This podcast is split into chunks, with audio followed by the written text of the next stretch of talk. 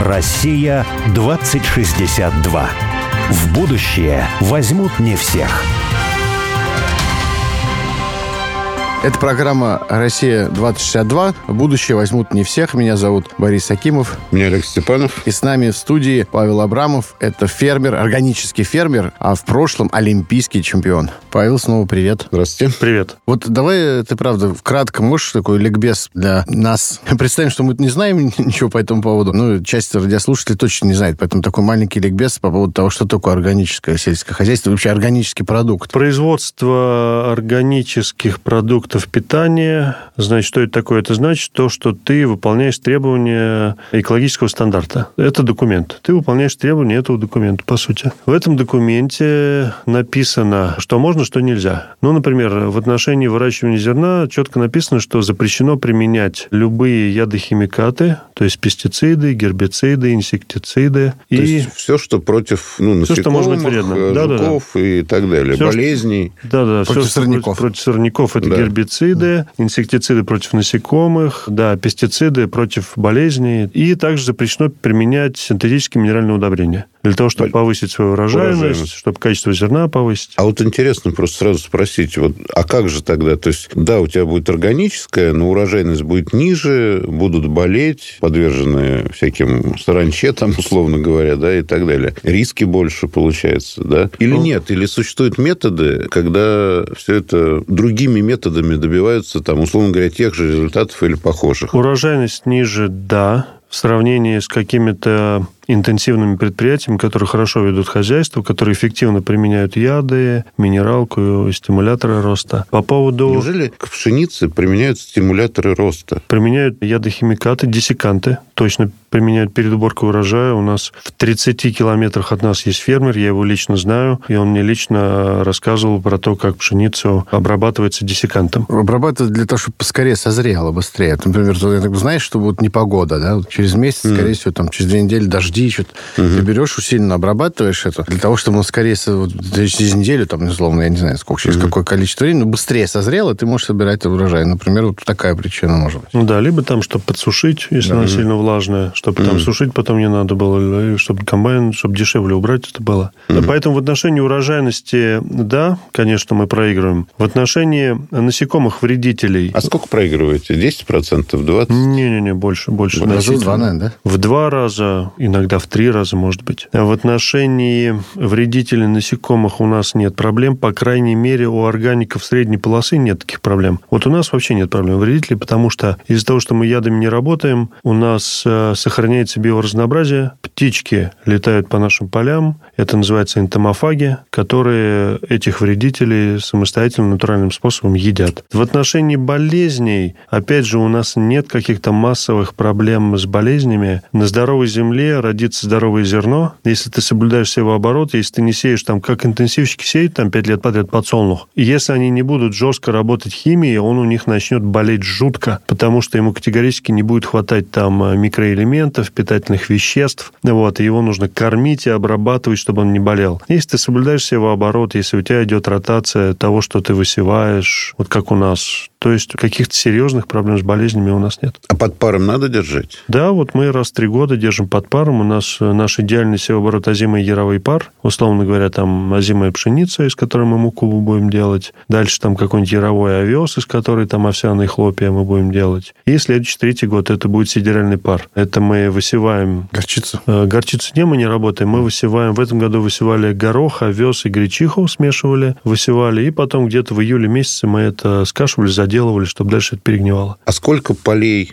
То есть, вот я просто слышал, там, трехполье, пятиполье, восьмиполье. Сейчас это вообще актуально, такие названия, или это уже вообще не актуально? Ну, вот то, что я, то, что, про что я говорил, это трехпольная система. Это озимый яровой пар. Это угу. трехпольная система земледелия. Грубо говоря, у тебя... Всегда треть, получается, вне оборота, да? Да. Треть занята озимыми, треть занята яровыми, а треть вне оборота занята паром. Я что-то часто стал вспоминать про дедушку, который был главным агрономом, между прочим, Московской губернии. Ну, это, как сказать, высшее было достижение, mm-hmm. да? И я его книжки читал, И вот он там писал о том, что убедили крестьян с трехполия перейти на пятиполия, и, соответственно, повысилась там урожайность сильно. Потом на восьмиполие, я уже не понимал, вот читаешь, думаешь, а что такое восьмиполие-то? Это как? Ну, это сложная ротация посевов. Разных. Разных, да. Сложная ротация разных посевов, которые на круг там восьми лет, условно говоря, дает тебе собрать больше тонн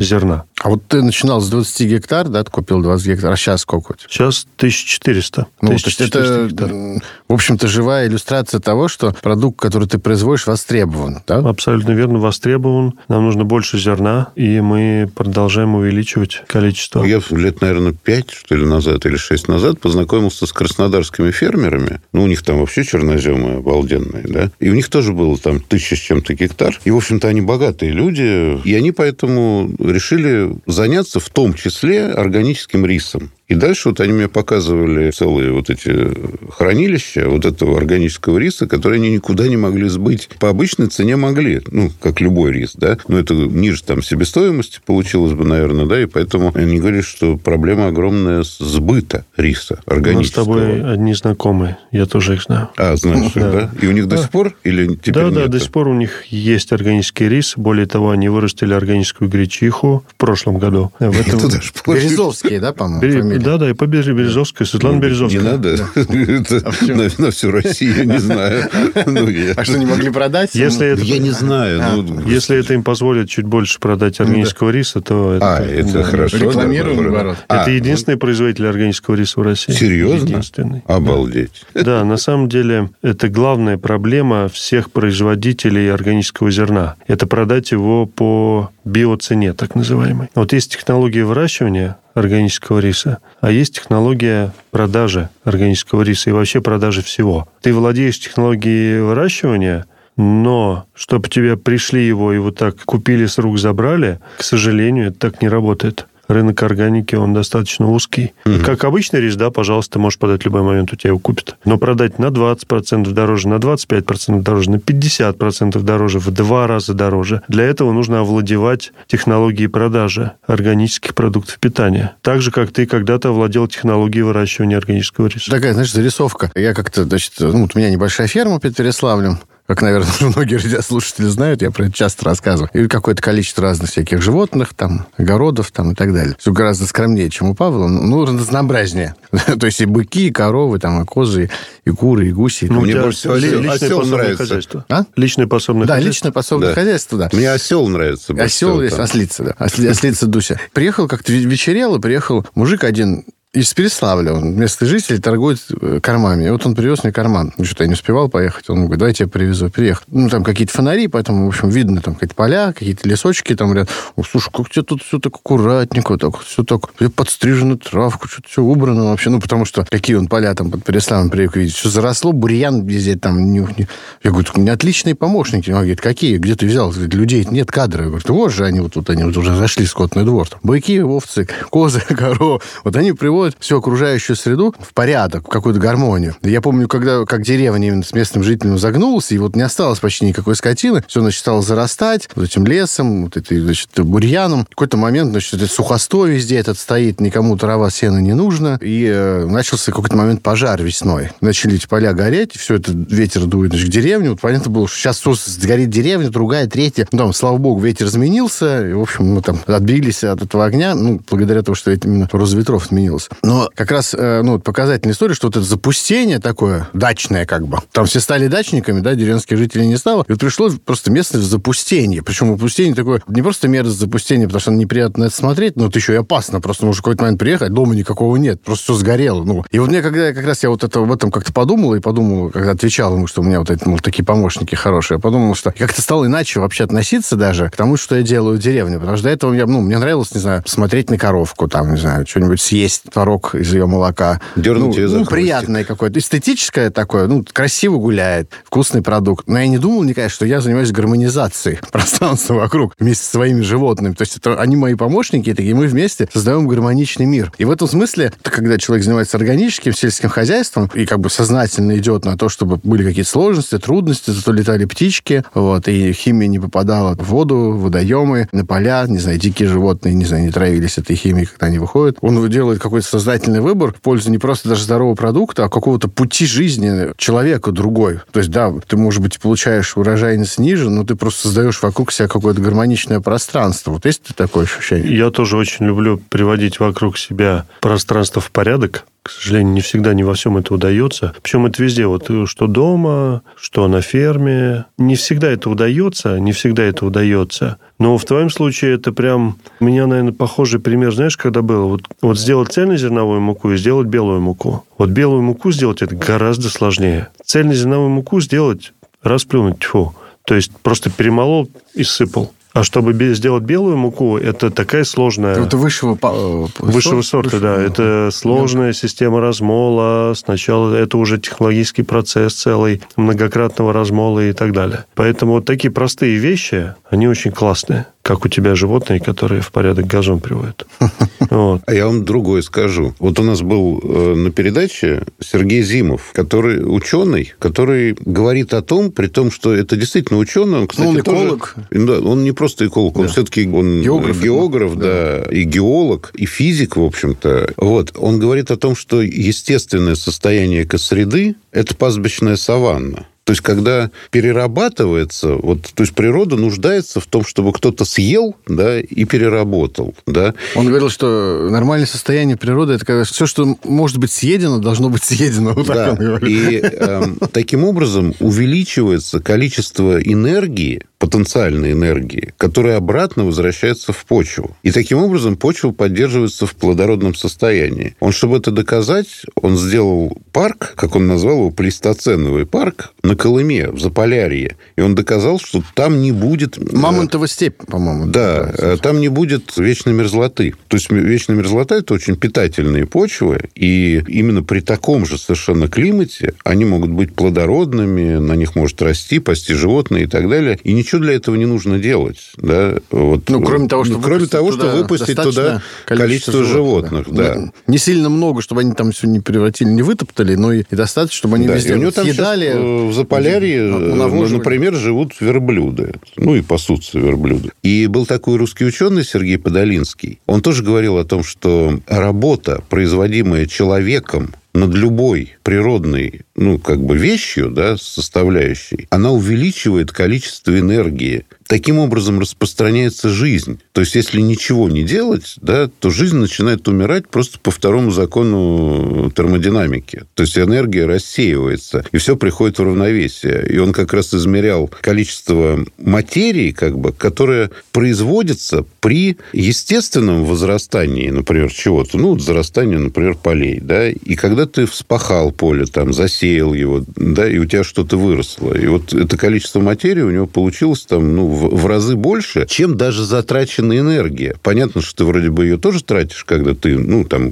рабочий, они что-то делают и так далее. Но у него получалось, что вот этот прирост, он гораздо выше, да, даже энергетический прирост. Мне кажется, вот без этого труда, как бы, она жизнь на Земле невозможна. Пожалуй, но потом это же действительно приятно глазу, когда вот газончик, заборчик, да, когда все аккуратно, все чистенько, как у тебя. Мне это очень приятно, очень аккуратно, когда я вижу наши поля, когда там растет этот газончик из озимых посевов, когда вокруг поля такая канавка прокопана, чтобы на поле никто не заезжал на э, автомобилях. И действительно, поля-то зарастают. Вот у меня ферма сто тридцать километров от Москвы к югу, черный хлеб. И у нас зарастают поля. Мы бы взяли больше земли, но там уже деревья там диаметром по двадцать сантиметров больше иногда. Уже это взять очень дорого. дорого. Очень дорого. дорого. А что дальше происходит, я даже не Ну да, север, чем севернее, чем больше. Севернее, да, восточнее. Кстати же, да, она же плодородная, там начинается она Воронежская. Пограничная, да. Там как раз юг уже чернозем, север. Да, наверное, южнее такого нет, там, где вот чернозем да. уже, да, там Воронежская область, дальше там Ростовская, Ставропольская. Едешь по эм четыре четко совершенно. Ну, Воронежская да. область проезжаешь, въезжаешь в Тульскую, и сначала идут полностью распаханные поля. Ну да, юг Тульской области тоже чернозем. Юг Тульской области распахан. Ну вот, а мы север Тульской области. Мы север Тульской области, у нас не так, у нас заросшие поля. И, а есть еще более северные области, есть туда куча областей на восток страны, да, они такие плодородные. Да, есть Новгородская, та же самая да, область. Да. Да. Тверская. Да. Тверская, Тверская да, да, да. Заросла. Да, поэтому поля зарастают, к сожалению. А технические культуры же можно выращивать, то есть не обязательно же пшеницу, да? Там, знаешь, если это упустить в какой-то момент, вот там березка до высоты двух с половиной метров вырастает там примерно за четыре года. Mm. Вот, если это упустить, четыре года постояло, десять лет постояло поле, никто его не взял, никто его ничего с ним не сделал, а оно граничит с лесом. Там полетели семена с краю леса, и то есть он начинает расти, расти, зарастать, зарастать, зарастать. И зарастает до такой степени, что это дальше очень дорого разделать. Дело в том, что вот мы, когда работали на территориях, мы решили... Ну, сейчас же вот ООН и Всемирный банк там распространяет, ну, методологию такую оценки экосистемных услуг. Ну, как оценка экосистемных активов, да, и так далее. И в основном все говорят вот про углеродный след, про, про выбросы СО2, там, и от этого зависит. А мы решили померить размер экосистемных услуг и посчитать экосистемные активы вот на, на конкретной территории района. Вот там, где это понятно, вот она земля, и вот там река, лес там, и так далее. И эту методологию приземлить вот на район. И работали географы, ну, профессионалы, которые там... Там приходилось развивать эту теорию, но все равно. Но меня что поразило? Меня поразило, что считается нераспаханность земли, зарастание лесом, брошенные поля, это считается плюсом. Это где вот методология ООН? Да, конечно. Ну, и она другой не существует. Угу. И понятно, как бы... Потому что уменьшается углеродный след. Вот, типа, меньше пашут, меньше след. Нет, во-первых, ну, животные пукают. Ну, то есть, это действительно, это смешно, но действительно, вот двести тысяч коров заставили Ирландию уничтожить, потому что пукают и углеродный след. Поэтому, если лесом все заросло, здесь никто не пасется, это хорошо. Да? Никто не ездит там на трактор. Делают искусственное мясо там, или еще какое-то растительное мясо. Вот это здорово. Никто не пукает. Ну, зато. Вот. Это первое. Второе. Эрозия земли. Ну, при распашке, понятное дело, что есть эрозия. Да, но если землей не пользоваться, если вообще там человек не будет жить на земле, то вообще ни углеродного следа не будет, никто не будет пукать, какать, и никакой эрозии Нет, ну, земли как, не будет. Как-то... Не надо ничего будет, не трогать. Будет, просто... Нет, это просто удивительно. Я просто вот конкретно, понимаете, и ведь целью и задачей, например, является, ну, увеличение экосистемных услуг, да? То есть, в принципе, вот таким образом поощряется, да, как сказать... Уход человека. Уход человека из, из от, от, да, да. от хозяйственной деятельности, ну, от определенных ее видов, да? Поощряется именно искусственная деятельность. И вот мне кажется, что в этом... Понятно, что я не верю в мировое правительство, которое там всем желает зла и все такое прочее, но, в принципе, это порочная логика, на мой взгляд. Вот органическое земледелие, которые не вносят удобрений там, и так далее, не пользуются всякой химией. Ну, обработка земли же тоже, наверное, там, ну, какая-то особенная. На самом деле, вот то, о чем ты говоришь, я думаю, что органическое земледелие в этом отношении может быть хорошим компромиссом. Потому что, вот, например, мы черный хлеб не занимаемся выращиванием там, ка эр эс, но я знаю, что по стандарту у них на каждую голову должно быть определенное количество гектар земли. Вот, а это значит, на единицу площадь будет меньше пукающих коров. Поэтому это может быть хорошим компромиссом. С другой стороны, мы не покупаем минеральных удобрений. Углеродный след на их производство, на выпуск этих минеральных удобрений мы сокращаем. То же самое с ядохимикатами. Мы сокращаем. Мы не используем пахоты практически никогда. И единственное, что мы можем выпахать, это какие-нибудь березки. Там, первый раз, когда поля обрабатываем. То есть плуг не используете? Не используем. А что, как же вы обрабатываете? Дисковые, дисковые бороны используем. Вот это затраты дизельного топлива там сразу в разы меньше, чем при отвальной пахоте. Я думаю, что в этом отношении вот органические технологии может быть хорошим компромиссом. Освобождению планеты Земля от людской расы и интенсивным способом сельхозпроизводства. Ну да, это ничего не делание. То есть, когда все производят роботы, а ты лежишь себе в очках виртуальной реальности в квартире-капсуле на двадцать седьмом этаже. Я говорю, как вот это ужасная альтернатива. Вот лучше, по-моему, пахать поля все-таки, и даже пукать. Ну, как известно, труд облагораживает же человека. Вот. Он не только облагораживает человека, но он еще производит энергию жизни. Я бы вот так сказал, да? Не, ну и в случае с органическим сельским хозяйством, этот труд облагораживает не только человека, но и природу, да, вот да. Сам, сам, сам мир, который окружает да. человека. Ну, вот я об этом да. и хочу сказать, да. да. То есть, это не просто для человека нужно, но это нужно для природы. Именно поэтому во всех сказках, например, ну, мне кажется, что вообще сказки, вот такие настоящие народные сказки, у них очень большая, ну, такая мифологическая глубина заложена. Ведь когда там Аленушка с братцем Иванушкой, вот его когда утащили гуси-лебеди, да, она бежит по...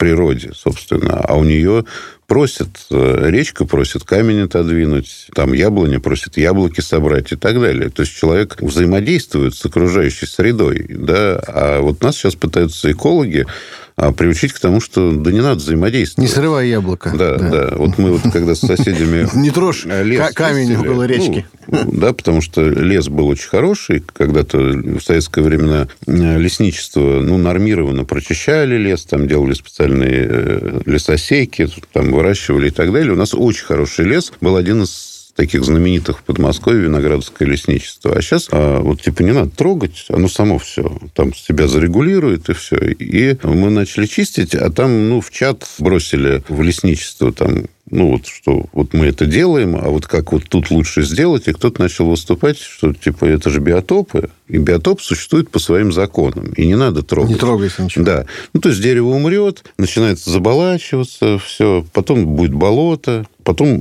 сначала будет низовое болото, потом оно станет верховым, потому что почва накапливается, да, и потом на нем начнет что-то расти. Уже не сосны, как сейчас там сосновый лес, а начнут расти всякие там такой, ну, кустарниковые деревья. И когда-нибудь через пятьсот лет там опять будет лес. Может быть, не сосновый, а какой-то другой. Ну, и нормально. Это же само по себе. Вот Кощеево царство, да, вот так. Ну, с какой стати Кощеево царство, да? Слушай, ну, вот я так понял, что в соответствии с оценкой этой организации лучший актив – это залежь, условно говоря, да? Лес. Лес, заросший. Да. Заросший. И который не трогают. Который не трогают. Не надо да. рубить древесину. Да, вот. Но в соответствии с прогнозом другой всемирной организации, нас году там в тридцатом-сороковом ожидает голод, насколько я знаю, с прогнозом другой всемирной организации. Поэтому с точки зрения сохранения экосистемы с параллельным вымиранием людской расы, может быть, так нашей планете и хорошо, но... Людям-то не очень, да. Но нам-то, может быть, и не очень. Потом, знаешь, если вот вернуться там в какие-то пятидесятые годы, в прогнозы, которые делались там на наше время, мы сейчас, наверное, должны были бы жить уже где-нибудь там на Марсе, вот заселять Марс. Поэтому вот это вот синтезирование зерна, да, синтезирование мяса, не просоевое мясо, а вообще. Вот я думаю, что машины, которые сами собой управляют и ездят на заправки, и ездят на ремонт сами, это обозримая перспектива, мы это застанем. Вот. Но в отношении синтезированного зерна в достаточных количествах для того, чтобы там прокормить население Земли, в обозримых перспективах я, я вот не особо верю, честно говоря. С одной стороны, есть земля, да, действительно много земли, но она зарастает. Если, например, выйдет государственная программа какая-то, когда Министерство сельского хозяйства местное будут говорить: ребят, давайте покажите, какой участок, мы сейчас вам его разделаем, но вы обязаны после этого там десять лет его обрабатывать, например. И только органикой, например, заниматься. Да, и только органикой заниматься. Тогда, да, тогда эти поля есть, а так их нет. Вот эта мелиорационная субсидия, вот в этом году получим мы или не получим, я не знаю, например. Когда деньги есть, вроде иногда платят, но там компенсируется только часть затрат на разработку таких полей. Вот, а сейчас все деньги идут, мягко говоря, не на это, и на это денег может не найтись. Потом, когда органика будет развиваться, когда у нас население будет богатеть год от года, реальные доходы населения будут расти, но сейчас же этого не происходит. Но, с другой стороны, мы же говорили, помнишь, с тобой о том, что это такой стереотип потребления. То есть, на самом деле, можно меньше есть хлеба, но покупать его за сто пятьдесят рублей. А но это есть еще в три, раза, в три раза меньше просто хлеба. Зачем? Слушай, так вот я тебе скажу по поводу хорошего хлеба. Удивительно. Вот я там живу на даче, и там, ну, в скольки-то там десятках километров город небольшой, Раменское, да, сорок километров от Москвы. И там рынок. И там, вот ты знаешь даже эту пекарню, ты мне говорил несколько раз, как она, она там где-то под Сергиев Посадом, у них очень вкусный, ну, да, обалденный да, хлеб. По, То есть совершенно это не области, из замороженных да. вот этих вот разогретый хлеб, как сейчас вот во всех этих гипермаркетах и супермаркетах, это не то. У них действительно настоящий хлеб, там, на холодной расстойке сделанный. Стоит батон, по-моему, триста рублей. Ну, они огромные такое. такие, я, да? Да, я половинки да, покупаю, ну, да. да. Ну, за сто с чем-то рублей. И там рублей. Всегда стоит очередь. Там очередь стоит, Почему? бабушки стоят, ну, в да, том-то и да. дело, да. понимаешь? Потому что люди хотят хорошего хлеба, вот и все. Ну, ладно, в общем, мы оптимисты. Да. Будем На этом мы закончим передачу. Люди хотят хорошего хлеба. Дайте хлеб хороший, органический. Да, да. Спасибо, Павел. Черного хлеба. Да, да. Спасибо. Удачи. Спасибо. Спасибо. Россия двадцать шестьдесят два.